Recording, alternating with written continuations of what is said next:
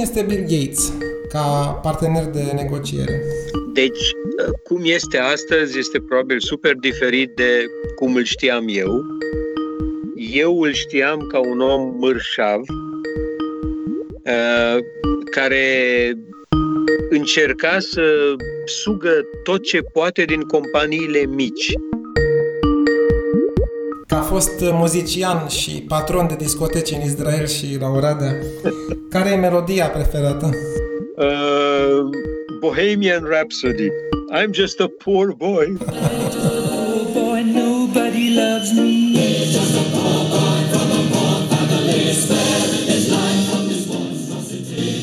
Ziua bună tuturor!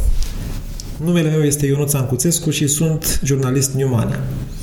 Invitatul celui de-al șaptelea episod din seria Podcast de criză este George Haber, antreprenor care în anii 2000 era cotat drept cel mai bogat român din Statele Unite, cu o avere de 100 de milioane de dolari. Originar din Oradea, George a vândut startup-uri către mari grupuri tehnologice și a ratat o tranzacție la mustață cu Bill Gates. În 2006 a vândut o companie software către Adobe, acesta reprezentând de altfel momentul intrării pe piața locală a grupului american. După o pauză de peste un deceniu, când, în opinia sa, tehnologia s-a hollywoodizat, a reintrat în atenția publicului românesc prin două investiții în robotică și inteligență artificială.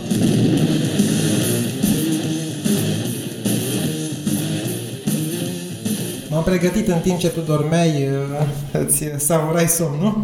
Da. Așa, dif- diferența e de 10 ore între noi, nu? Aici este 7 seara. Da. Da. La voi este 9 dimineața. Exact. Aș fi vrut să încep discuția cu câteva întrebări legate de ultimele tale investiții, dar nu pot să nu mă abțin să nu încep cu ce este fierbinte acum în state. Practic vorbim într-un moment în care America, pe care am văzut-o eu acum șapte ani, opt ani, când am fost la tine, este cu totul transformată, cu totul modificată. E așa, o, o, cum să spun, o revoluție istorică, forțând un pic nota. Ce se întâmplă cu Black Lives Matter? Am văzut în St. Louis doi soți apărându-și casa cu pușca în mână. Da. Să o luăm pe o notă un pic mai glumeață. Ce este fierbinte în America este ceea ce este fierbinte și în Europa. Sunt oamenii care au temperatură cu COVID-ul. Asta este. Ce se întâmplă în America, din păcate, este rezultatul unui conflict politic combinat cu uh, supărarea oamenilor și cu tragedia și cu faptul că mulți o iau razna. Adică, uită-te și tu cu prietenii și amicii, oamenii pe care îi știi tu, după ce stai luni de zile în casă, fără să vezi alții, o iei razna. Și atunci orice oportunitate de a ieși pe stradă este binevenită. Acum, dacă combin chestia asta cu o frustrare și o, nu știu, o, o crimă care s-a comis împotriva unui om, nu contează dacă e vinovat sau nevinovat. Un om a fost omorât pe stradă, treaba asta a fost filmată și, bineînțeles, a creat o erupție de nervi, oamenii au ieșit pe stradă, peste treaba asta pune tocmai interesele politice în care uh, Partidul Democratic încearcă să folosească orice chestie ca să creeze uh, și oameni frustrați, nervoși, singuri, uh, albi și negri au ieșit pe stradă. Organizația de Black Lives Matter, care este o organizație foarte ciudată, printre altele, Ehm, a sărit ca să prea ei uh, steagul, să zică, uite, noi suntem cei care conducem și o să schimbăm, și au distrus, au ars, au, au luat-o complet razna. Politicienii care n-au fibră sau coloană vertebrală, să zic așa, uh, au nici, nici, la voi, nici la voi, nici la noi. Exact. Se pare că este prin job definition treaba asta. Adică să fii politician trebuie să-i mulțumești pe toți. Ca să-i mulțumești pe toți, de fapt, nu mulțumești pe nimeni, devii un fel de nimica, că nu poți să ai o opinie, că dacă ai o opinie clară, atunci ți-ai făcut dușmanii care nu sunt cu opinia aia. Trebuie întotdeauna să mergi pe sârmă. Exact, sau pe o chestie plată undeva în deșert unde nu e nimic. Care este situația la voi? Tu locuiești într-un cartier liniștit, Santa Clara, unde sunt câmpii întinse cu herghelii de cai și unde pare așa un, un tărâm idilic. Da. La noi nu s-a întâmplat nimic în zona noastră apropiată, dar sunt oamenii care vor să se îmbrace în steagul libertății și virtuozității eternale, care dintr-o dată au pus în fața casei lor și ei o pancartă scriind Black Lives Matter. Și și-au scos copiii și ei la colț de stradă cu placate să spună Black Lives Matter, care, în opinia mea, este o mărșăvie totală, fiindcă acești oameni, dacă chiar ar vrea, ar putea să doneze câteva zeci sau sute de milioane. Că sunt, sunt bogați, sunt bogați pe acolo. Exact, sunt, sunt milionari și bilionari aici. Dacă chiar le pasă de Black Lives Matter sau de oameni săraci și nenorociți și ar aduce câțiva în casa lor. Dar este mult mai simplu ca să spui, a, mie îmi pasă, am ieșit pe stradă, am pus un steag, vai ce curat sunt eu. Da, e, e mai simplu și mai ieftin. Mult mai ieftin, mult mai simplu și ei o îmbracă chestia asta într-un uh, mod de, a, nu ne pasă, noi suntem cei buni care mi se pare așa o mărșăvie de care îți vine scârba, fiindcă oamenii ăștia, nu, nu contează. Deci, peste tot, din păcate, um, nu știu, furia, nervii s-a transformat într-un joc politic. Uh, oamenii spun că sunt de partea acestor Black Lives Matter, dar dacă te gândești ce a făcut Black Lives Matter, au dat foc la orașe. Uită-te în Seattle, în unul de cele mai frumoase orașe din lume, da? Au preluat un cartier întreg, uh, au distrus totul. Uh, sunt, de fapt, hoți, tâlhari, criminali care sunt folosiți de interese politice ca să obțină ceva. Ca să facă un pic de zgomot. Ca să facă mult zgomot, de fapt, și asta s-a întâmplat și cu minerii după Ceaușescu. Este exact aceeași formulă. Și cu Glass Night, Nacht uh, în Germania, când au venit fașiștii la putere și este exact același scenariu. Interesant, nu m-am gândit. Vezi o paralelă cu mineriadele din anii 90? Absolut, absolut. Este aceeași manipulare de oameni spre a schimba un sistem în care cineva nu o să aibă interese. Și din păcate, realitatea este că săracii mineri care au fost acolo pe stradă n-au trăit mai bine după mineriade, din potrivă. Da? Chiar a dispărut uh, cu totul meseria de miner. Exact. La fel și aici Black Lives Matter, care au ieșit pe stradă și au bătut albi uh, și scandale și nu o să trăiască ei mai bine, nici albi nu o să trăiască mai bine, e un fel de uh, race to the bottom, știi, în uh, termen de business. Toată lumea coboară ca să distrugă tot ce este.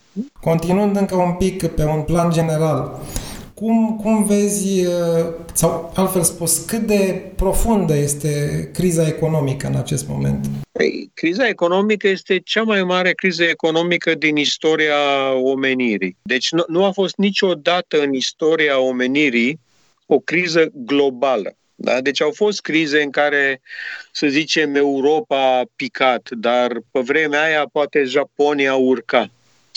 Uh, au fost uh, situații în care nu știu, America a trecut prin anii 20 și ceva, dar restul lumii era relativ ok. Este pentru prima dată când, de fapt, globalizarea și această mică lume această bilă albastră pe care o vezi dintr-un satelit când te uiți în jos, da? care este pământ imens pe care noi trăim, dintr-o dată și-a arătat uh, cât de interconectată este în modul economic în care trăim astăzi. Cât de multă interdependență bună și rea este.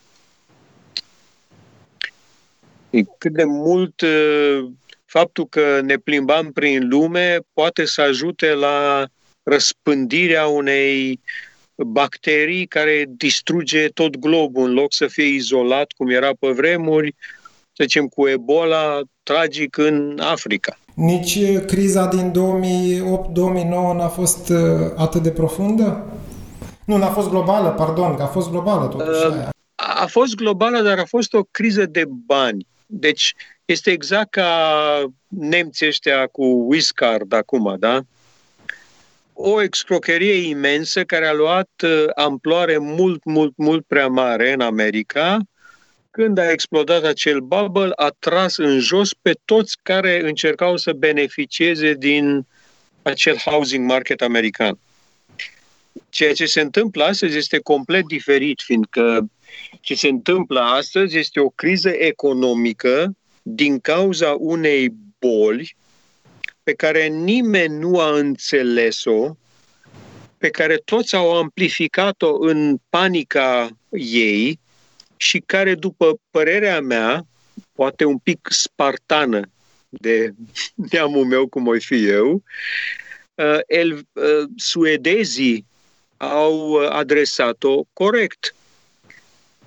Tot restul lumii bazat pe niște modele uh, greșite care au venit de la Imperial College din Londra, de oameni care se consideră mari oameni de știință, dar au zero common sense sau acea brilianță a lui Bulă, care de fapt te ajută de multe ori mai mult decât cel mai bun expert ei, să rămâi cu picioarele pe pământ, adică. Exact. Deci această chestie a creat o misinformație,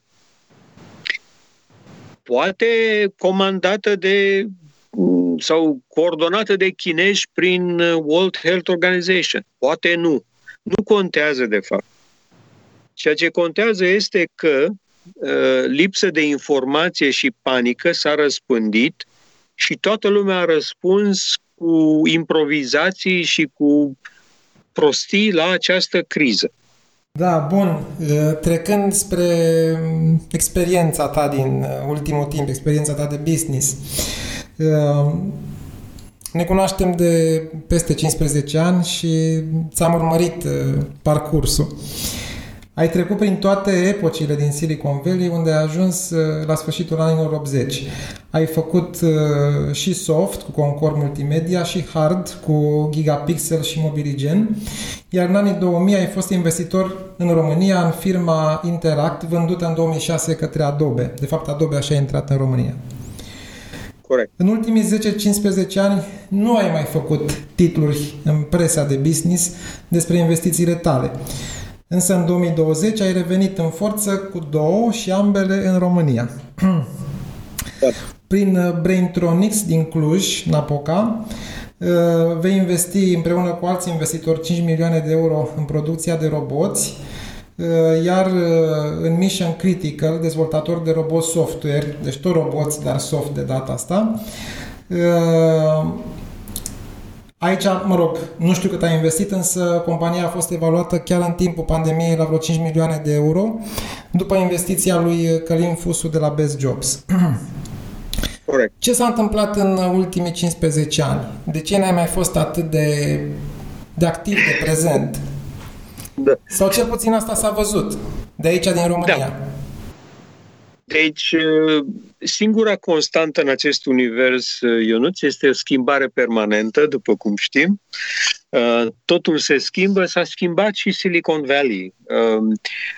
Eu, când am venit aici, era un loc perfect, un paradis pentru ingineri, un paradis în care orice inginer creativ putea să înceapă o companie, să o dezvolte și să o vândă sau să o scoată public ce s-a întâmplat prin anii 90, mai târziu și 2000, a fost o schimbare în care Silicon Valley a devenit mult mai hollywoodizat, să zic așa, în care conta mult mai mult marketing, PR, uh, chestii de... Bla, bla.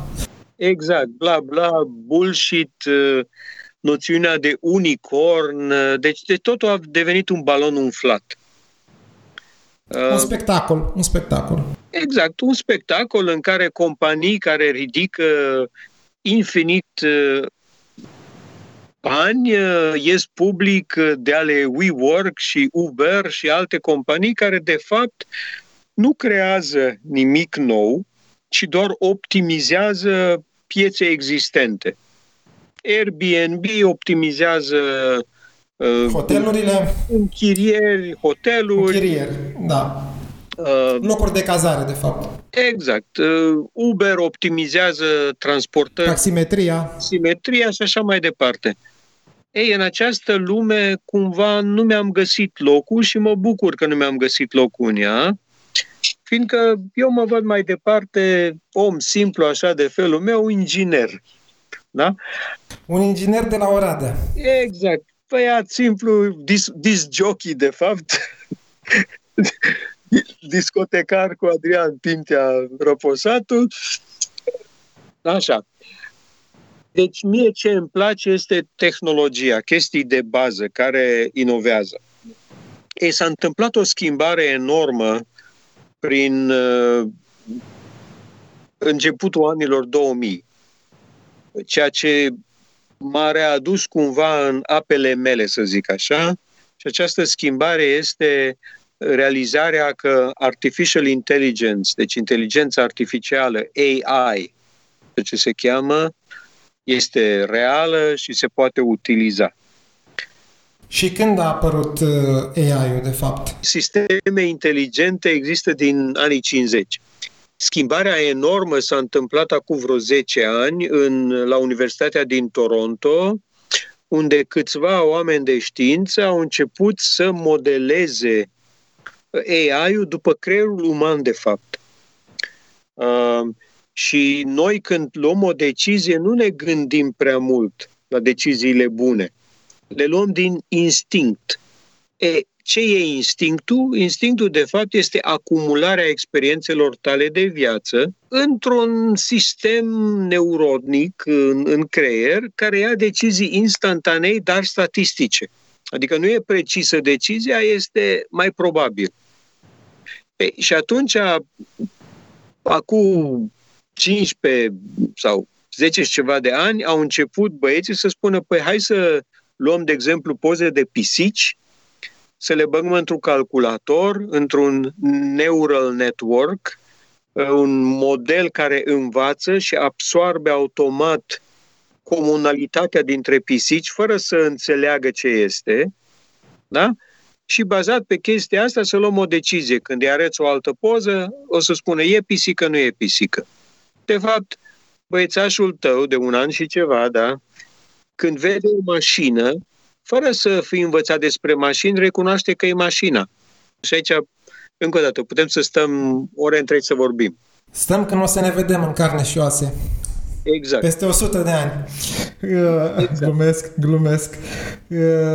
Care sunt, care sunt planurile cu Braintronics și care sunt planurile cu Mission Critical? Right.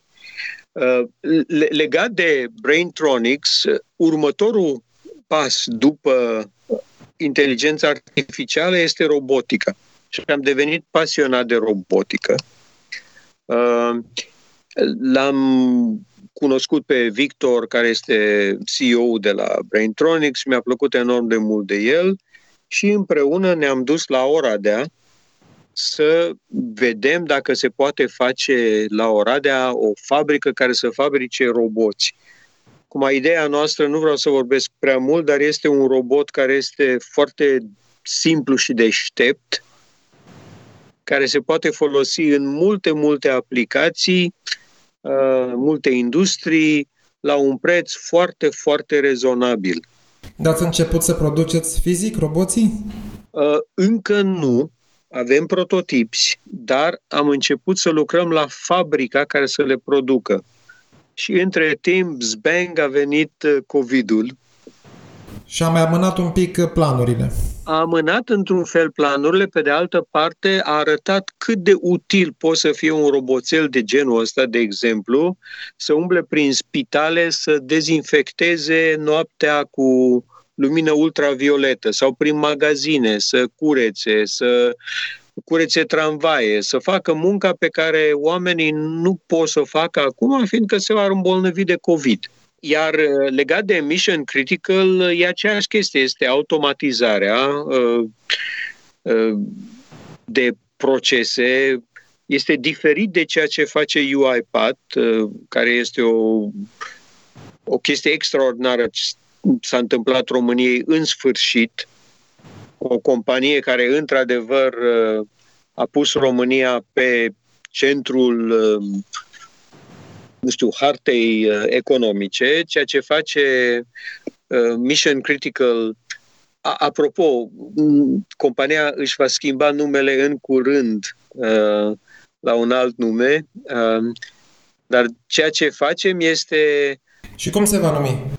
se va numi Thailand. Ok, e un joc uh, cu talent, nu? De da, fapt. este un joc cu talent, este un joc cu AI, este un joc și cu cuvântul lent, adică o iei așa încet, făcut cum trebuie.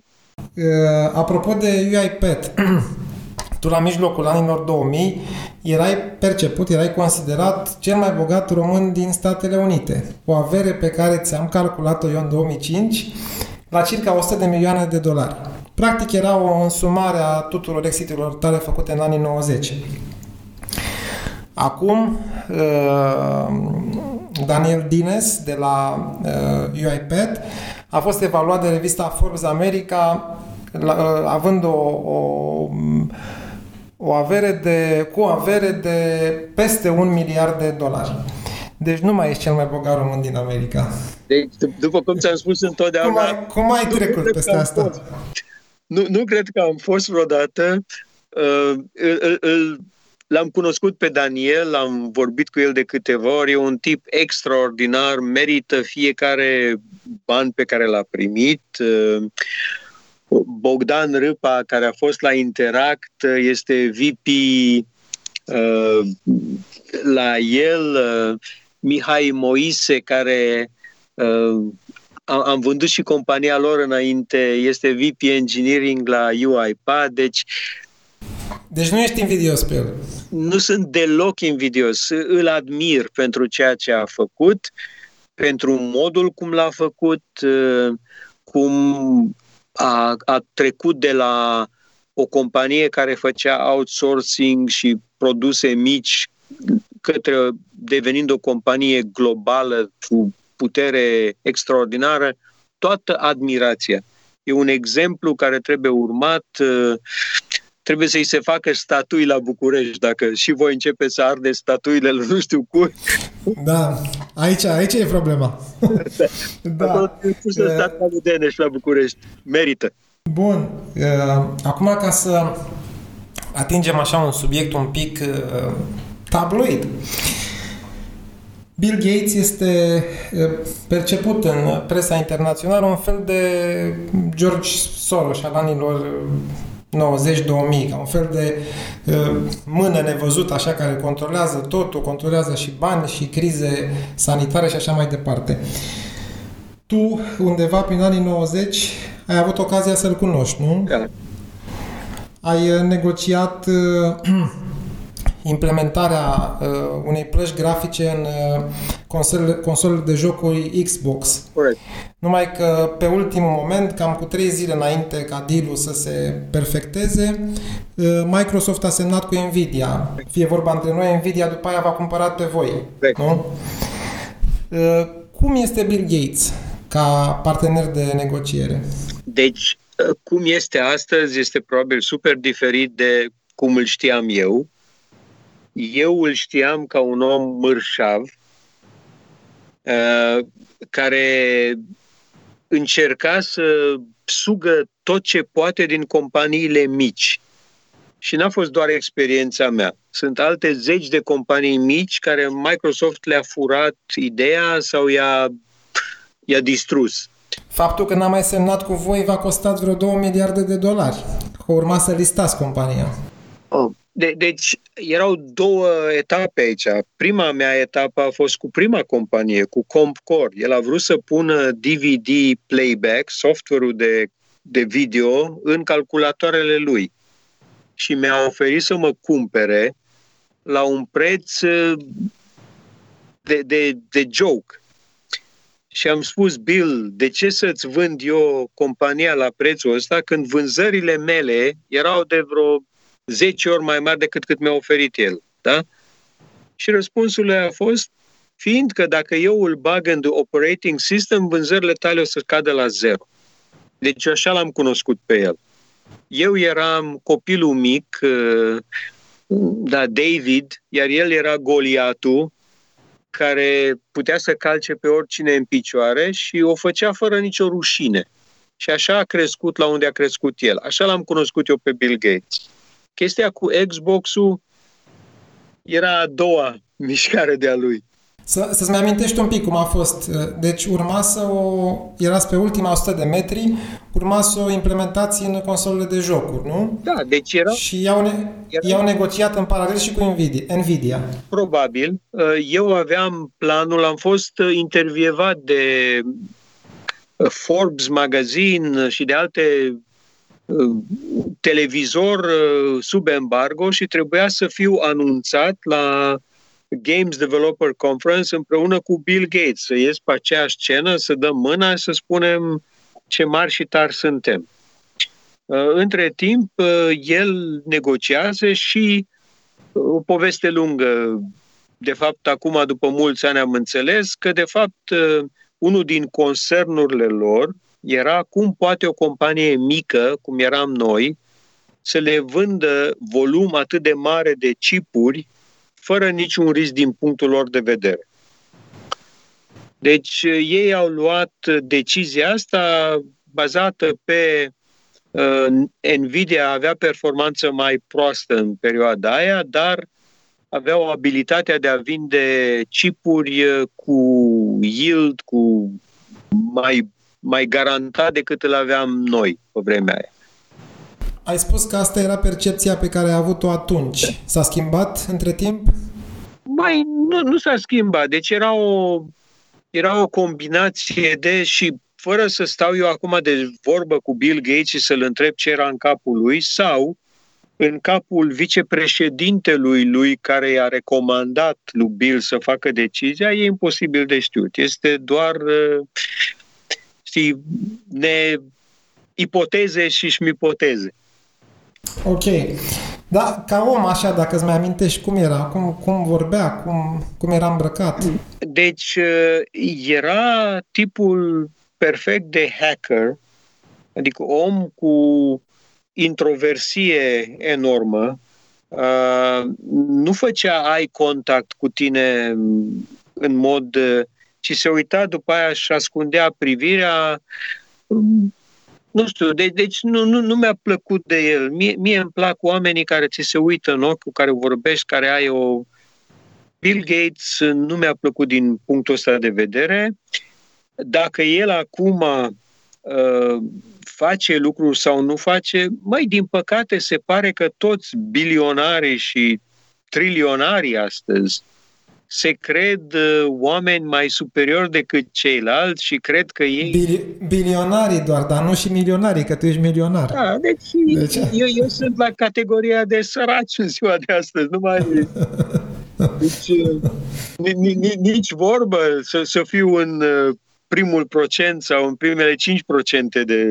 Am pregătit pentru finalul discuției noastre un set de întrebări fulger. Vanity Fair uh, face cu oamenii pe care intervievează sau făcea cel puțin uh, un chestionar al lui Proust. Sunt uh, o serie de întrebări care te ating undeva foarte profund, așa. Okay. Să răspunzi repede, fără să te Ce gândești. Problemă. Care este cea mai mare temere a ta? Uh, omenirea e proastă. Dacă nu ai fi tu, cine ai vrea să fii? Eu. Doar eu. Care este cea mai mare extravaganță a ta? Nu știu, n-am extravaganțe. Poate iubirea, cum, cum aruncam cu banii când eram îndrăgostit. Ce îți displace cel mai mult în modul în care arăți? Legat de învățișarea ta, e ceva care îți displace? Nu. Îmi place așa cum sunt, îmbătrânit, cu barbă, cu... Sunt, sunt mulțumit în propria mea piele. Ce apreciezi cel mai mult la bărbați? Sau într-un bărbat? Și în bărbați și în femei sinceritatea și claritatea de, de caracter. Următoarea întrebare era legată de femei, într-adevăr. Când și unde ești cel mai fericit? Uh, acasă, cu copii, cu nevasta și când sunt prieteni în jur și familie, bineînțeles, dacă se poate. Care este cea mai de preț proprietatea ta? Posesie? Uh, familia. Familia, copiii. Care este preocuparea ta preferată? Acum este AI. Să înțeleg implicarea AI-ului și schimbarea pe care o va aduce societății umane. Care e cartea preferată? Uh, îmi place de Malcolm Gladwell, uh, cu David and Goliath, de fapt, uh, carte. Ca fost muzician și patron de discoteci în Israel și la Oradea, care e melodia preferată? Uh, Bohemian Rhapsody. I'm just a poor boy. și ce îți displace ție cel mai mult? Uh, am, am văzut fața urâtă a omenirii și aici am să uh, am să intru într-o mai lungă poveste. Foarte bine, că era ultima întrebare. Uh, știi, ca și copil de uh, survivor de la Auschwitz. Deci mama mea s-a întors în viață de la cam, concentration camp din Auschwitz. În anii uh, 40. Da, da. Deci, uh, după al doilea război mondial, uh, mama împreună cu sora ei și încă o fată erau cele trei care s-au întors din 50 de oameni din familia extinsă Schwartz, că era numele familiei mamei mele, da? Toată viața mea mă întrebam cum se poate așa ceva. Cum a putut un, un popor inteligent, ca nemții, și oameni inteligenți și în Oradea și în alte locuri să aibă atâta ură către un evreu sau țigan sau cine. Către o etnie, către o etnie. Exact, pe care n-a cunoscut-o sau pe care poate a cunoscut-o, dar ei acum cu aceste demonstrații și cu COVID-ul, când am văzut prima ta întrebare despre Black Lives Matters, care de fapt era grupul Antifa terorist care au ieșit pe stradă și dau foc la și bat oameni că sunt albi, de fapt mi-am dat seama că am greșit. N-au, n-au fost nemții mai diferiți decât hotentoții sau americanii sau românii sau ungurii sau alte națiuni. Este undeva în natura umană această mentalitate, în engleză se cheamă herd mentality, în care urmezi uh, turma, în care faci ce spune turma și nu te gândești. E mai simplu, de fapt, să mergi cu restul, să țipi ce țipă restul, fără să te gândești ce înseamnă asta. Ei, asta este dezamăgirea. Mi-am dat seama că e parte din natura umană, aceeași natură umană care poate să fie creativă și fantastică și perfectă în a crea Leonardo da Vinci și obiecte de artă sau software uh, extraordinar este capabilă în același moment sau cu moment după să devină distructivă, să ardă tot, fiindcă turma face asta.